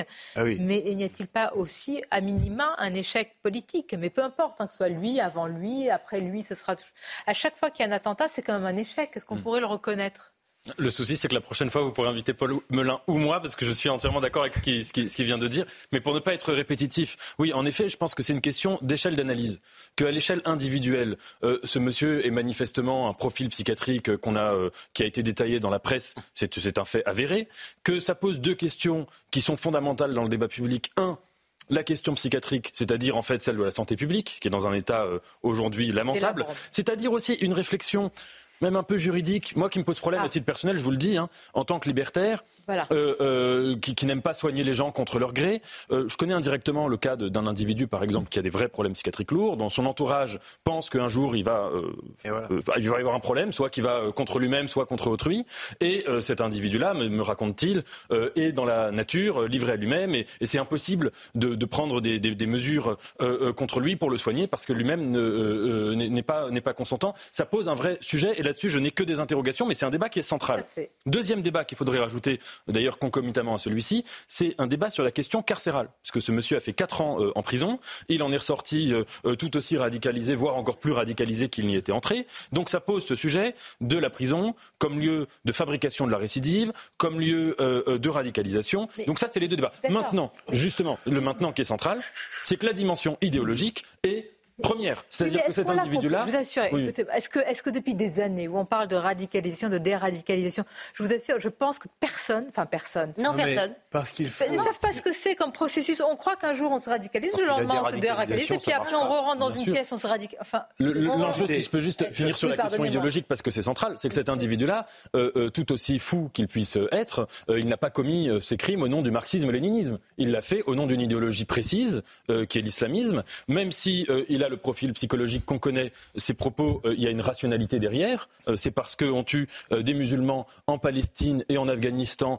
et que la tour Eiffel est allumée aux couleurs d'Israël que donc il se sent autorisé, même presque contraint, obligé de, tuer un touriste allemand qui n'avait rien fait et qui était en vacances à Paris. Donc là, la dimension idéologique, elle signifie que la lutte contre ce cancer qu'est l'idéologie islamiste et dont un certain nombre de gens qui viennent de pays qui ont vécu beaucoup beaucoup plus gravement encore que la France pense à Kamel Daoud. Qui, oui, ou, Kamel Daoud qui a écrit des livres magnifiques euh, exactement sur ce qui s'est passé en Algérie. Mm. Non seulement au niveau gouvernemental, mais au niveau des consciences. Kamel Daoud a merveilleusement décrit comment ça commence, le fait du monopole d'un seul livre sur tous les autres, la haine du corps, la haine de la femme, sont conscients de ça. Oui. Mais en partie, les Français aussi, mais la classe politique, vous voyez qu'on est piégé. C'est terrible à dire, Elie Chouaraki. On est piégé. Je voudrais qu'on arrête d'abord de parler des causes de parler des conséquences alors qu'il faut parler des causes. Je pense qu'on est d'une grande lâcheté. Je pense qu'on perd toute objectivité parce que soudain on a l'impression que notre gouvernement et notre président sont paralysés par un événement qui, qui les dépasse. Nous sommes devant une situation qui est dramatique. Nous sommes face à un mouvement qui est extrêmement puissant, qui met depuis des années toute son énergie pour mettre, faire en sorte que l'Occident entre dans un chaos dramatique et nous ne réagissons pas. Il se passe des choses en Israël qui sont importantes. Il se passe des choses surtout en Iran qui sont importantes. Le, cerveau de, tout ce qu'on vit ici, c'est euh, euh, les ayatollahs iraniens. Et il faut arrêter de penser que les, événements viennent d'ailleurs. Vous savez, tout commence quand euh, le grand moufti de Jérusalem est à la droite d'Hitler pendant la guerre. Il apprend parfaitement, parfaitement, comment les nazis font du lavage de cerveau, forment leur population. Et il utilise cette euh, capacité à former les populations pour faire ce qui arrive aujourd'hui. Aujourd'hui, tout ce qui se passe, je vais du wokisme euh, à la tragédie qu'on a vécue dans la rue au pont Birakem, tout ce qui se passe est lié à cet événement-là. L'événement créateur de la rencontre de l'islamisme et du nazisme. Je le pense. Je suis totalement d'accord. Mais alors, parce que... alors allons plus loin sur, sur euh, les causes. C'est-à-dire qu'aujourd'hui, euh, quand même, il y a eu certaines choses se sont passées. Est-ce que, évidemment, là, il n'y a pas besoin de préciser que ce sont des actes d'une très grande violence, c'est un terrorisme lâche et aveugle. Est-ce qu'il se nourrit?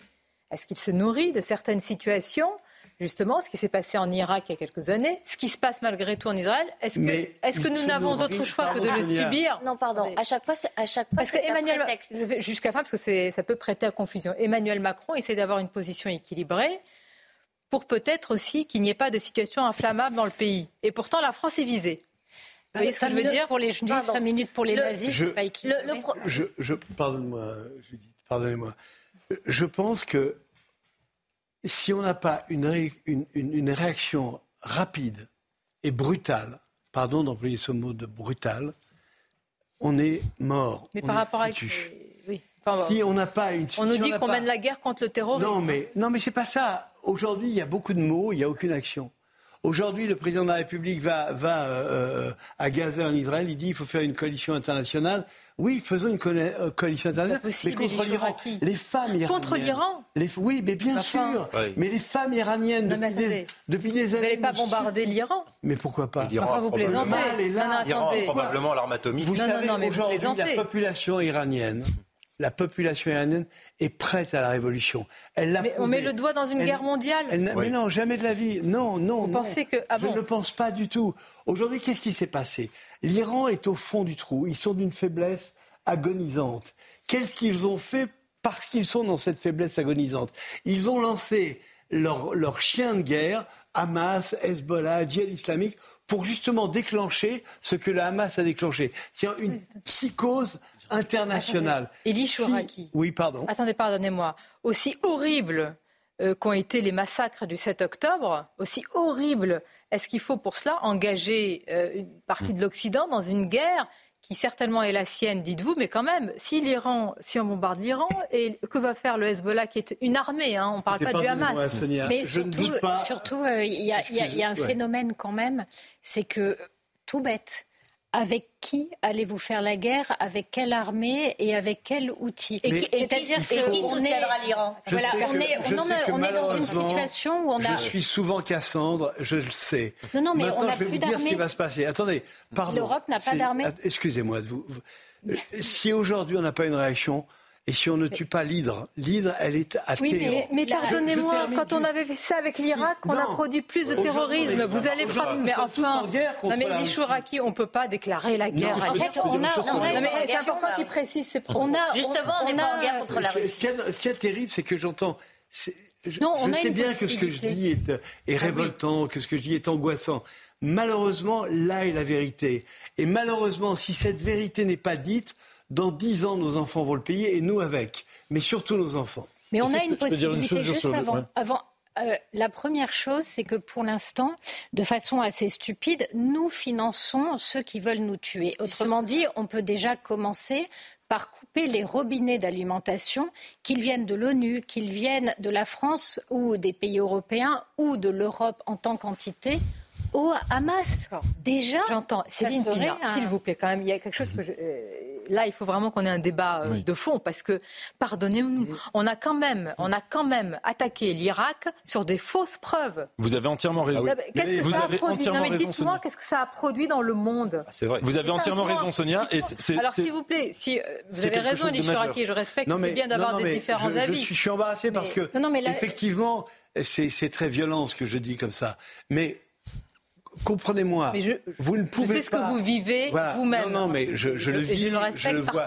Je vois ce qui se vit en Israël, mais je vois ce qui se vit en France. Je vois la psychose qui s'installe en France, euh, en Espagne, qui se, qui s'installe aux États-Unis. Je vois cette angoisse qui est née, qui, mais qui veut. Pas en bombardant des euh, populations civiles iraniennes, c'est pas, pas, en Iran qu'on va résoudre ces problèmes. L'Iran nous appelle au secours. Les Iraniens nous appellent au secours depuis des années et nous ne faisons on a, rien. On a remplacé Kadhafi, on a remplacé Saddam Hussein pour donner quoi La Tunisie à côté, c'est un trou sécuritaire. on a déstabilisé des pays. On en reparlera. Les Perses sont tout à fait capables d'assumer leur futur. Les femmes iraniennes peuvent prendre le pouvoir. de choisir Les hommes de la rue iranienne peuvent prendre le pouvoir. Ils n'en peuvent plus de cette révolution religieuse qui les a entraînés dans le chaos et la mortification. La, grande leçon, euh, euh, vous citiez la guerre en Irak, c'est qu'on ne résout pas ces questions euh, par la voie exclusivement militaire de l'extérieur. Ce qui se passe en Iran, justement, c'est fascinant pour ça, c'est que la rhétorique iranienne, depuis 1979 jusqu'aux années 2000, là où elle a été efficace, c'est qu'elle a tenu son peuple en disant que c'était soit les mollahs et les ayatollahs, soit l'entité sioniste et les États-Unis et l'Occident qui allaient. voilà. Aujourd'hui, ce qui se passe, c'est qu'il y a une maturité formidable du peuple iranien par rapport à cette rhétorique-là, qu'ils n'entendent plus ce genre d'arguments, et justement qu'ils sont en train de se lever de l'intérieur. Donc il ne faut pas qu'il y ait une sorte de réaction contre-productive avec des, des, des, avions euh, français, américains ou israéliens qui viendraient, si vous voulez, jouer le jeu de cette rhétorique. En revanche, là où je suis entièrement d'accord avec vous, là où je suis entièrement d'accord avec vous, je finis juste ma phrase. qui apporterait à, l'Iran des soutiens extérieurs dans le monde arabe, en plus. En plus, bien sûr. mais là où je suis, là où je suis entièrement d'accord avec vous, c'est qu'on ne soutient pas assez le mouvement extraordinairement héroïque mm. des civils iraniens et en particulier des femmes iraniennes, que à part quelques mesures symboliques comme se couper les cheveux, on l'a vu, il y a eu ça euh, l'année dernière en France, mais qu'il faut les soutenir, qu'il faut qu'il y ait des marches massives. Moi, je trouve ça scandaleux qu'en France on fasse des marches euh, pour euh, tout un tas de causes et qu'il n'y en ait pas, par exemple, pour les Iraniens. Est-ce qu'on se rend compte que la moitié de l'humanité ne voit pas les choses comme nous? En plus, on est dans un débat avec La question, c'est est-ce qu'on doit en tenir compte? Est-ce que si la moitié de l'humanité était des fascistes. Un petit peu comme. Non, non, c'est pas des fascistes quand même. Là, je parle de la. La, vérité, la, vérité, c'est que. Quand vous avez, est-ce que, de l'humanité. C'est pas le cas. Moi, je, me base sur les faits. C'est-à-dire que vous avez aujourd'hui une partie de la planète qui ne pense pas eh comme l'Occident. Par exemple, par exemple un truc tout bête. Une, partie de la planète pense que les êtres humains ne sont pas égaux entre eux. Que certains doivent être écrasés par d'autres. Est-ce que nous ne prenez pas le, raisonnement à l'inverse Non, mais, il est vrai. Il est vrai. Est-ce que nous, ça veut dire qu'on les bombarde jusqu'à ce qu'ils changent d'avis Non, c'est pas ce que je suis en train de dire. Je suis simplement en train de. Non, je suis simplement. Laissez-moi m'expliquer. Laissez-le si vous voulez. juste m'expliquer. Pardon, pardon. Je ne dis pas qu'il faut les bombarder jusqu'à ce qu'ils changent d'avis. Bah, je dis qu'aujourd'hui, il y a une fenêtre d'ouverture. La population iranienne n'en peut plus de cette dictature. Elle a besoin d'une aide massive. Effectivement, ce que vous disiez tout à l'heure, ou ce que vous disiez, c'est de couper les vivres déjà, au Hamas, à l'Iran. On a fait la même chose. Les révolutions arabes, je vous en prie, écoutez-moi. Les révolutions arabes ont donné des hivers islamistes. parce qu'on a essayé de penser à la place des, Arabes, peuples. Ce sont des Perses. Et alors, bon, excusez-nous de. Ça changera grand chose. On ne pense pas à la, à la place des peuples. On, on écoute. Non, mais pardonnez-moi, je crois que même les pays méditerranéens ont une histoire. Peut-être n'est pas perse. Mais pensez à leur classe. finir ce que je voulais expliquer, c'était simplement. avec plaisir dans dix ans sur ce plateau et nous reparlerons de ça. Est-ce que vous êtes d'accord pour dire déjà qu'une aide symbolique, des marches massives, des choses comme ça. Ça, c'est important. Euh, sans, parler, vous parlez de choses militaires. nous raisonnons, pardon, hein, je, je, je vous entends, mais arrêtons de raisonner comme des Occidentaux. Arrêtons de raisonner comme des, gens, des gens qui ont un esprit qui n'est pas euh, bouleversé par une, une hystérie euh, religieuse. Nous sommes en face de gens qui n'ont qu'un but dans l'existence, c'est nous détruire. Pas seulement détruire Israël. Israël, pour eux, c'est un épiphénomène. Comment être efficace je, termine. comment être efficace Effectivement, nous avons tout essayé. Nous avons, nous avons essayé de leur couper les vivres. Nous avons essayé les marches. nous avons essayé de crier. Aujourd'hui, il faut agir. Pardonnez-moi. Il faut que les Et si la solution, c'était seulement les deux États Pardon, Sonia. Les et les gardiens de la révolution bah, comprennent qu'eux non plus ne vont pas s'en sortir. Alors, les pardon. Donc les deux États, non. Bah, c'est pas possible. J'ai pas dit. Pourquoi Les deux États. Sonia, bah, je n'ai pas dit. La solution ah oui, je n'ai pas dit. Sujet, ah, bah, non, mais c'est un autre sujet, ça. C'est un autre. Mais vous croyez pas que si un jour on arrive à la solution à deux États, peut-être que l'Iran, enfin, que ça annihilera le projet islamiste Je ne dis pas que ça annihilera, mais quand même que. Bah non. Mais, mais, comment vous pouvez savoir alors que ça n'a jamais été tenté? Mais je suis, euh, Sonia, je suis entièrement d'accord avec vous. Cette solution, elle a été abandonnée. On, en reparlera tout à l'heure quand on parlera d'Israël, et c'est une tragédie. Euh, ce que vit euh, le peuple palestinien en Cisjordanie depuis 20 ans, est, un, est, une régression qui mène vers le pire et, on le voit d'année en année. Ça, c'est une chose. En revanche, sur la question iranienne, solution à deux États ou solution à pas deux États, ça ne changera rien au fait qu'aujourd'hui, vous avez des femmes héroïques qui se font tuer, qui se font violer, qui se font arrêter, qui se font massacrer par les, par les, les, les, les salauds qui tiennent le régime iranien, qu'elles le font en sachant que derrière les Occidentaux sont censés les regarder, que nous ne les regardons pas assez, que nous préférons avoir des indignations sur tout un tas de sujets qui sont importants. Mais enfin, celui-ci est central. Je voulais juste. J'aurais juste voulu terminer. Simplement, ce que essayé de dire, euh, ce que essayé de dire, Sonia, c'est que euh, c'est pas euh, nous avons fort de notre légitimité entre guillemets occidentale à intervenir dans tous les endroits du monde. Ce serait parfaitement ridicule vu que j'ai commencé mon intervention en expliquant qu'on n'avait même plus d'armée, donc ça allait être un peu compliqué. Non, ce que je veux dire, c'est que le début, c'est commencer déjà par s'estimer soi-même, c'est-à-dire qu'aujourd'hui, euh, une partie des problèmes qu'on a, parce que si le problème n'était qu'à Gaza et en Israël. Le problème, c'est qu'il est ici, en France, sur place. Dans ce cadre-là, si nous, on n'est même pas sûr de la qualité des principes et des idéaux qui nous fondent, alors on ne pourra jamais se battre où que ce soit dans le obligé de laisser la parole, puisqu'on on va conclure. Hein. Nous allons euh, euh, rediffuser dans quelques instants l'interview de, Clément Beaune, du ministre Clément Beaune. Mais comme quand même vos paroles peuvent prêter, enfin, vont susciter beaucoup de réactions, je préfère vous laisser le, mot de la fin. je, je, je, évidemment, je n'ai pas envie d'envoyer toutes les armées du monde sur l'Iran pour leur taper dessus. Ce que je voudrais, si vous voulez, c'est qu'on soit plus fort dans notre réaction, qu'on soit plus fort auprès des Iraniens qui nous appellent au secours depuis des années sans que nous bougions. Je voudrais qu'on aille non seulement aider les femmes iraniennes, mais aussi aider les hommes iraniens et qu'on puisse, et que les gardiens de la révolution, que les ayatollahs se sentent à leur tour en danger. Là, ils envoient sur nous leurs chiens de guerre, attentats, euh, euh, guerre euh, partout sur tout le globe et on reste là et on se demande si ceux qui viennent tuer les gens chez nous ont des problèmes psychiatriques. C'est juste de dire que la guerre, les guerres où nous sommes intervenus n'ont pas donné de très bons résultats, c'est le moins qu'on puisse dire. Donc c'est un, une réflexion qui est, engagée et que vous avez initiée. C'est vrai et c'est faux parce que malgré tout, sur l'histoire à un temps long et l'histoire qui euh, s'écrit avec des dictatures n'est pas celle que, que, je, veux, je, veux vivre. Eh bien voilà matière à réflexion. Merci pour euh, cette émission animée, n'est-ce pas? Je vous remercie. Restez avec nous. Euh, Clément Beaune à venir et puis Gabriel Attal également. On va l'écouter sur les différentes annonces qui nous concernent évidemment. Ça concerne nos enfants.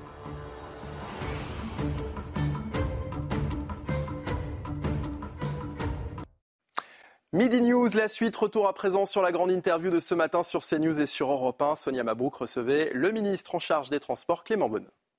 Et place donc à la grande interview sur CNews et, et Europe 1. Bonjour Clément Beaune. Bonjour Sonia Mabrouk. Et bienvenue à vous. Vous êtes le ministre en charge de transport. Je précise également que vous avez été en charge des affaires européennes. Je vous interrogerai tout à l'heure, euh, euh, eu égard à ce qui se passe sur le front de la guerre à, Gaza. Mais tout d'abord, Clément Beaune, l'assaillant de l'attaque islamiste à Paris a revendiqué son acte en garde à vue. Il apparaît comme étant froid, clinique et déterminé. Est-ce que vous croyez encore en la déradicalisation de ce genre d'individus? Je ne sais pas, mais en tout cas, il est clair que c'est une attaque terroriste islamiste. Il n'y a pas de débat là-dessus. Et donc, le parcours, euh, on peut le retracer. Il a été fait depuis euh, samedi et euh, l'intervention rapide de nos forces de l'ordre. Mais il est clair que c'est une attaque islamiste et donc c'est une menace islamiste que nous devons combattre par tous les moyens. Il y a des débats législatifs en ce moment s'agissant des personnes étrangères. Il y a des situations différentes pour les citoyens qui sont français, parce que la personne qui a commis cette attaque islamiste ce week-end est un citoyen français. Franco-iranien, Et puis il y a les questions, mais qui ne sont pas une excuse, qui ne sont pas un dérivatif de la psychiatrie et des troubles qui font parfois que certains individus, je n'ai pas le parcours exact de ce monsieur, mais euh, sont des cibles par leur fragilité pour les idéologues islamistes encore davantage. Oui, ce n'est pas une excuse, la psychiatrie, mais est-ce que justement la psychiatrisation du débat n'est pas en train de faire passer au second plan la radicalisation? Et vous le dites, je le note, monsieur le ministre, assez clairement ce matin, c'est un attentat islamiste quand le président de la République, euh, le soir même ou quelques heures après l'attentat, ne l'a pas qualifié d'islamiste. Oui, mais parce qu'on n'avait pas toutes les informations tout de suite. Moi-même. Y avait-il un doute sur le mode opératoire? Moi, je préfère qu'on ait les informations. Euh, fiable et sûr. Moi-même, j'ai euh, fait un tweet, vous auriez pu le citer, vous voyez, je prêche contre ma paroisse, si je puis dire, où j'ai parlé d'attaques dans, les minutes qui ont suivi pour soutenir euh, les policiers qui sont intervenus.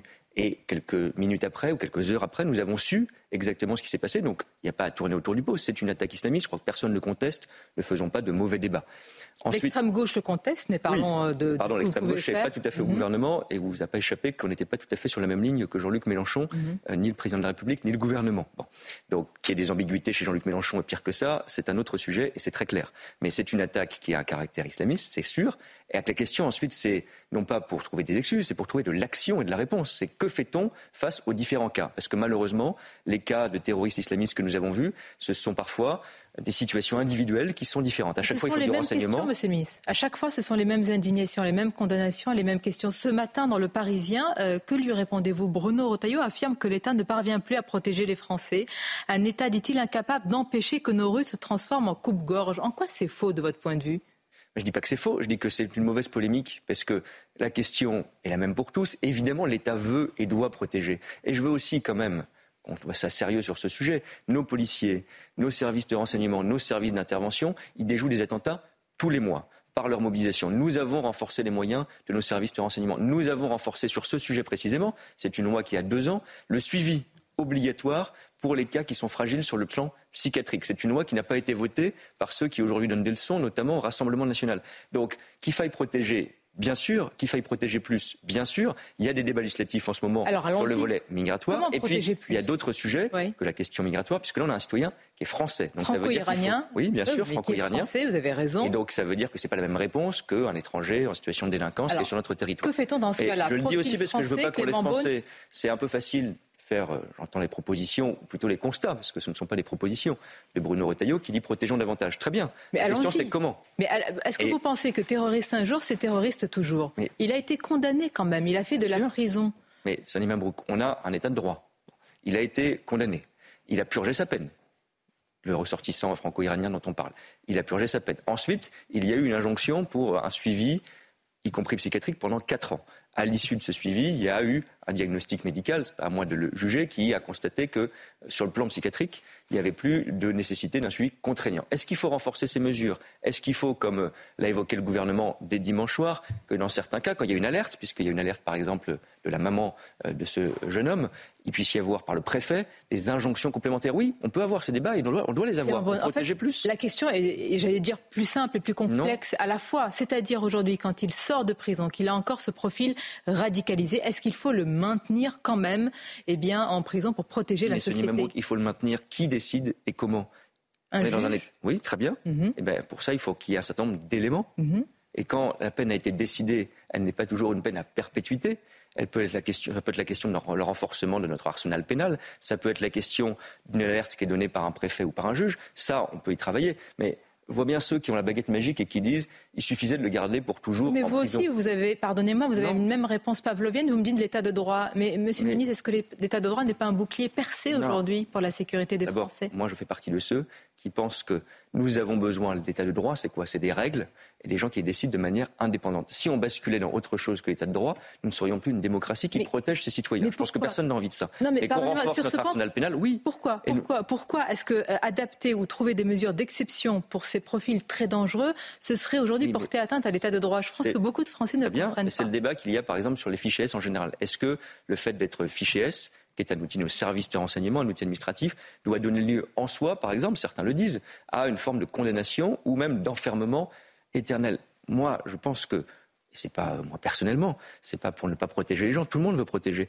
Il faut qu'il y ait une décision de justice, il faut qu'il y ait une vérification. Le fichier, c'est un outil administratif qui est le plus large Donc possible. Beaucoup se demandent à quoi il sert aujourd'hui. Mais il sert, pardon, disons-le, à, fichier, euh, a pas de à nos milliers de policiers qui font du renseignement pour déjouer un certain nombre de projets. Il y en a tous les mois qui sont déjoués pour suivre un certain nombre de personnes, les empêcher de passer à l'acte.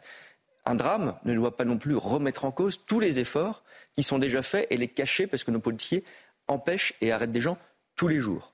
Et est-ce qu'on doit aller plus loin sur certaines mesures? Certainement, mais faire croire qu'un fichier administratif peut être une décision de justice, je le dis parce que ce n'est pas un sujet technique, c'est un sujet très lourd, ça serait grave. Ça veut dire que vous avez quelqu'un qui fait du renseignement sur vous, pour une raison ou pour l'autre, qui parfois peut se tromper, ça arrive aussi dans l'autre sens, et on prend les mesures d'enfermement de prison. On parle de profils extrêmement dangereux, radicalisés, on ne parle pas de, de monsieur tout le monde. Mais je suis d'accord, c'est pour ça qu'il faisait l'objet d'un suivi, c'est pour par les services de renseignement, d'un suivi psychiatrique aussi. Est-ce que Ce cas-là nous appelle à faire plus et mieux, évidemment, parce que à chaque fois qu'il y a un drame, c'est un échec.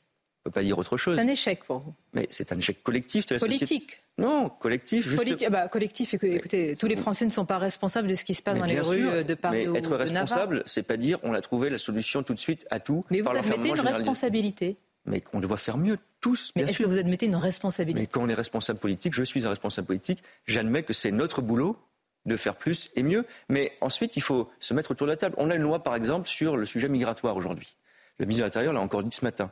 Si on peut expulser des gens qui sont dangereux, des étrangers en l'occurrence, plus facilement et plus vite, ça libère aussi du temps de nos services de renseignement. Bruno Retailleau dénonce votre en même boulot. temps sur cela. Effectivement, Gérald Darmanin dit que ça permet d'expulser ces Mais c'est délinquants majeur. Ça veut dire que le service Mais en même faire plus temps, de renseignements en et même de temps, suivi. en même temps, Clément Beaune, et c'est vraiment le, en même temps la, la bonne expression, si je puis dire, eh bien, euh, ça ne permet pas de maîtriser euh, les flux migratoires avec euh, la régularisation des sans-papiers.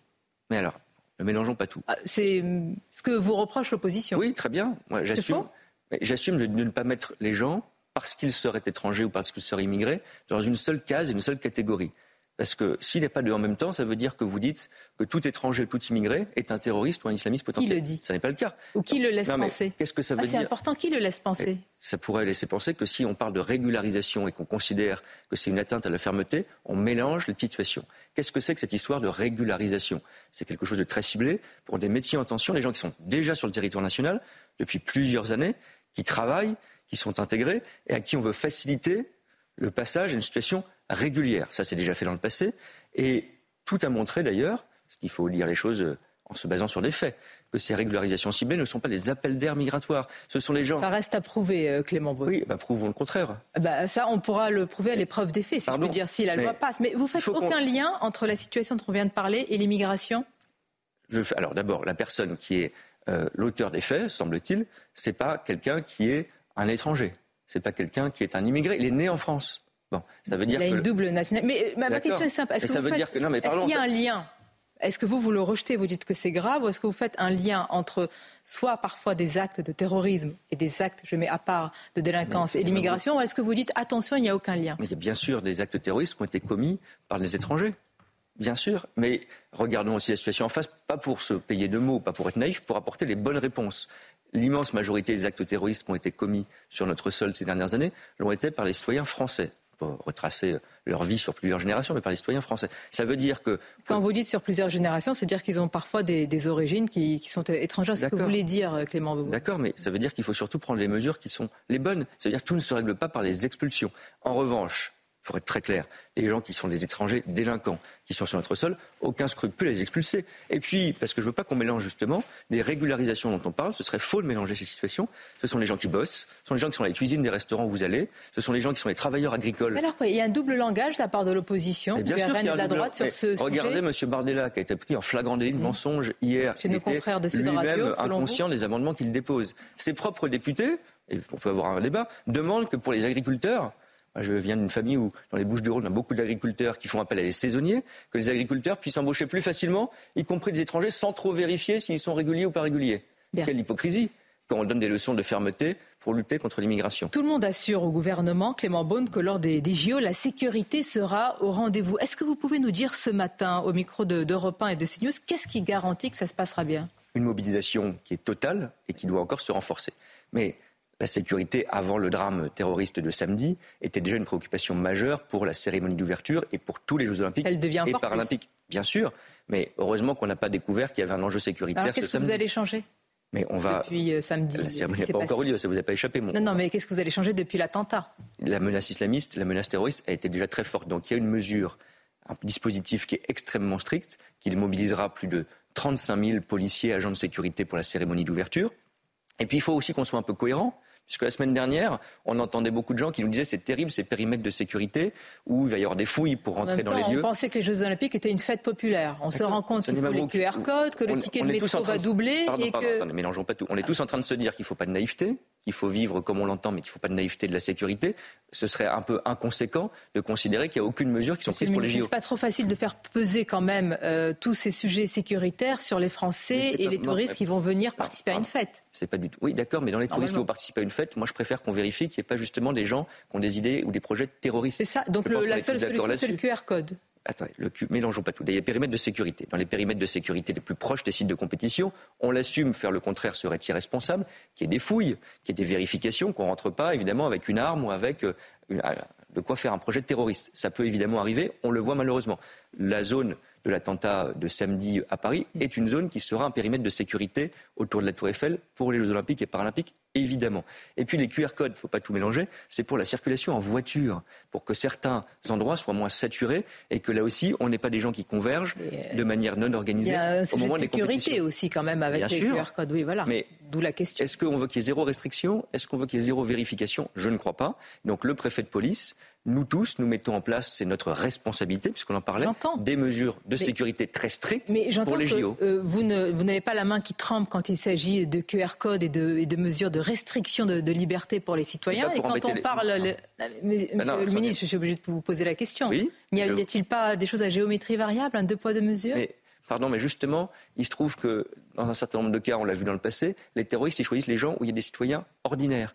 Quand vous prenez les transports, c'est malheureusement arrivé qu'il y ait des attentats dans nos transports. Quand il y avait, on l'a vécu dramatiquement et douloureusement, c'est la circonscription Je suis élu, l'attentat du Bataclan, c'est des gens ordinaires et festifs qui allaient à un concert. Les terroristes se sont glissés et ont tué dans sept endroits. Donc qu'on ait des mesures de vérification, de suivi qui sont proportionnées, par exemple dans les transports publics, on renforce les effectifs de sécurité. Est-ce qu'on va mettre tous les jours, tous les matins des portiques à l'entrée de chaque gare de France? Je ne le pas, je ne le souhaite pas, précisément pour ce que vous dites, c'est-à-dire ne pas embêter les Français qui vivent leur vie mais on doit assurer leur sécurité. Et c'est cet équilibre, c'est ça que je parlais, dont je parlais pardon, en parlant d'état de droit, qu'on doit assurer dans une société. Continuer à vivre et protéger davantage. Sur la circulation, vous avez dénoncé, euh, Clément Beaune, une trahison, euh, des mots forts après euh, qu'Anne Hidalgo ait affirmé que sur les transports hein, pour les Jeux Olympiques, vous n'étiez pas prêt. Mais vous-même, j'ai noté une autre phrase. Quelques semaines avant, vous avez dit que la circulation allait être, entre guillemets, hardcore. Alors, quel Clément Beaune dit vrai? Moi, j'ai toujours dit la même chose, Sonny Mabrouk considérer que les Jeux olympiques et paralympiques, ça nécessite des mesures de sécurité, ça nécessite des mesures d'organisation. On accueille le monde une fois tous les 100 ans, évidemment. Et d'ailleurs, ces mesures de restriction de la circulation, elles sont vues et travaillées avec la ville de Paris. Mais alors, en revanche, que dit Anne Hidalgo? Elle ne travaille pas avec vous? Anne Hidalgo, elle a dit tout à fait autre chose. Alors là, je vous confirme qu'elle ne vient à aucune des réunions que je fais sur la sécurité et les transports, sur ce sujet-là. Et ce qu'elle a dit, Anne Hidalgo, c'est très différent. Elle est allée sur un plateau de télévision, regardé par la France et le monde, pour dire, non pas, il y a encore du boulot, pourquoi pas Elle a dit on ne va pas être prêt. Ça veut dire on ne va pas être prêt. C'est pour ça que vous parlez de trahison, c'est-à-dire ça va à l'encontre de l'image de notre pays, parce que le mot est très fort hein, quand on le prend dans son sens. Politique. Politique, oui. Parce que quand on est un responsable politique, et on va essayer de travailler ensemble, moi je le fais tout pour cela au quotidien, eh bien on ne peut pas aller sur un plateau de télévision, on peut régler ses comptes entre nous, pour dire la France, Paris, notre capitale, notre pays ne va pas être prêt à tenir ses engagements et à accueillir le monde. Ça, c'est grave. Vous imaginez si le maire de Londres, trois mois ou six mois avant les Jeux, était allé dire, on se serait bien moqué, sur un plateau, nous ne serons pas prêts. Nous serons prêts. Et notre responsabilité, c'est de bosser ensemble pour l'être sur la sécurité, sur les transports, sur toute l'organisation. J'ai deux questions rapides, mais de, comment dire d'actualité et qui nous concernent tous. Route et autoroute. Vous avez promis que la hausse annuelle des prix des péages resterait inférieure à 3% en 2024. Les sociétés d'autoroutes menacent quant à elles d'augmenter leur prix depuis l'annonce d'une taxe sur les concessions autoroutières et aéroportuaires.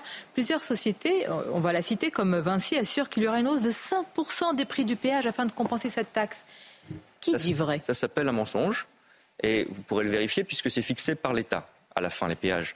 Donc quand je dis en 2024, la hausse moyenne des péages sera limitée à moins de 3%, c'est la réalité juridique et pratique. Donc ce n'est pas un bras de fer qui va s'engager avec ces sociétés Il y a plusieurs choses. Les sociétés d'autoroutes, il y a certains qui ont dit qu'il faut les nationaliser, etc. Moi, je ne pense pas. En revanche, elles ont une situation financière qui est bonne, soyons francs. Est-ce qu'elles doivent financer plus de trains, plus de transports publics en contribuant avec d'autres? Oui et j'assume cette taxation. Ça ne leur fait pas plaisir. Personne n'aime payer un impôt supplémentaire. Moi, je préfère qu'il aille financer les transports des Français. Et nous, on n'aimerait pas que ça, se répercute sur oui, nous. mais là aussi, il faut qu'on soit cohérent. Les Français, ils nous disent les trains, c'est la galère. Il n'y a pas assez de transports publics. Il faut plus de bornes électriques. Ben, on investit et on finance cet investissement non pas en vous taxant vous, mais en taxant quelques sociétés qui peuvent payer. Et ensuite, ça ne justifie pas, on peut ne pas être content, c'est la vie, ça ne justifie pas, ce n'est pas le rôle d'une entreprise d'aller raconter des mensonges et des balivernes qui font peur aux automobilistes et qui ne sont pas juste. Donc moi je suis très clair. La décision d'ailleurs est actée cette semaine. La hausse des péages est limitée à moins de 3%. C'est la vérité pour euh, le 1er février 2024. Et je crois que quand Mom deserves the best, and there's no better place to shop for Mother's Day than Whole Foods Market. They're your destination for unbeatable savings, from premium gifts to show-stopping flowers and irresistible desserts. Start by saving 33% with Prime on all body care and candles. Then get a 15-stem bunch of tulips for just $9.99 each with Prime. Round out Mom's menu with festive rosé, irresistible berry chantilly cake, and more special treats. Come celebrate Mother's Day at Whole Foods Market.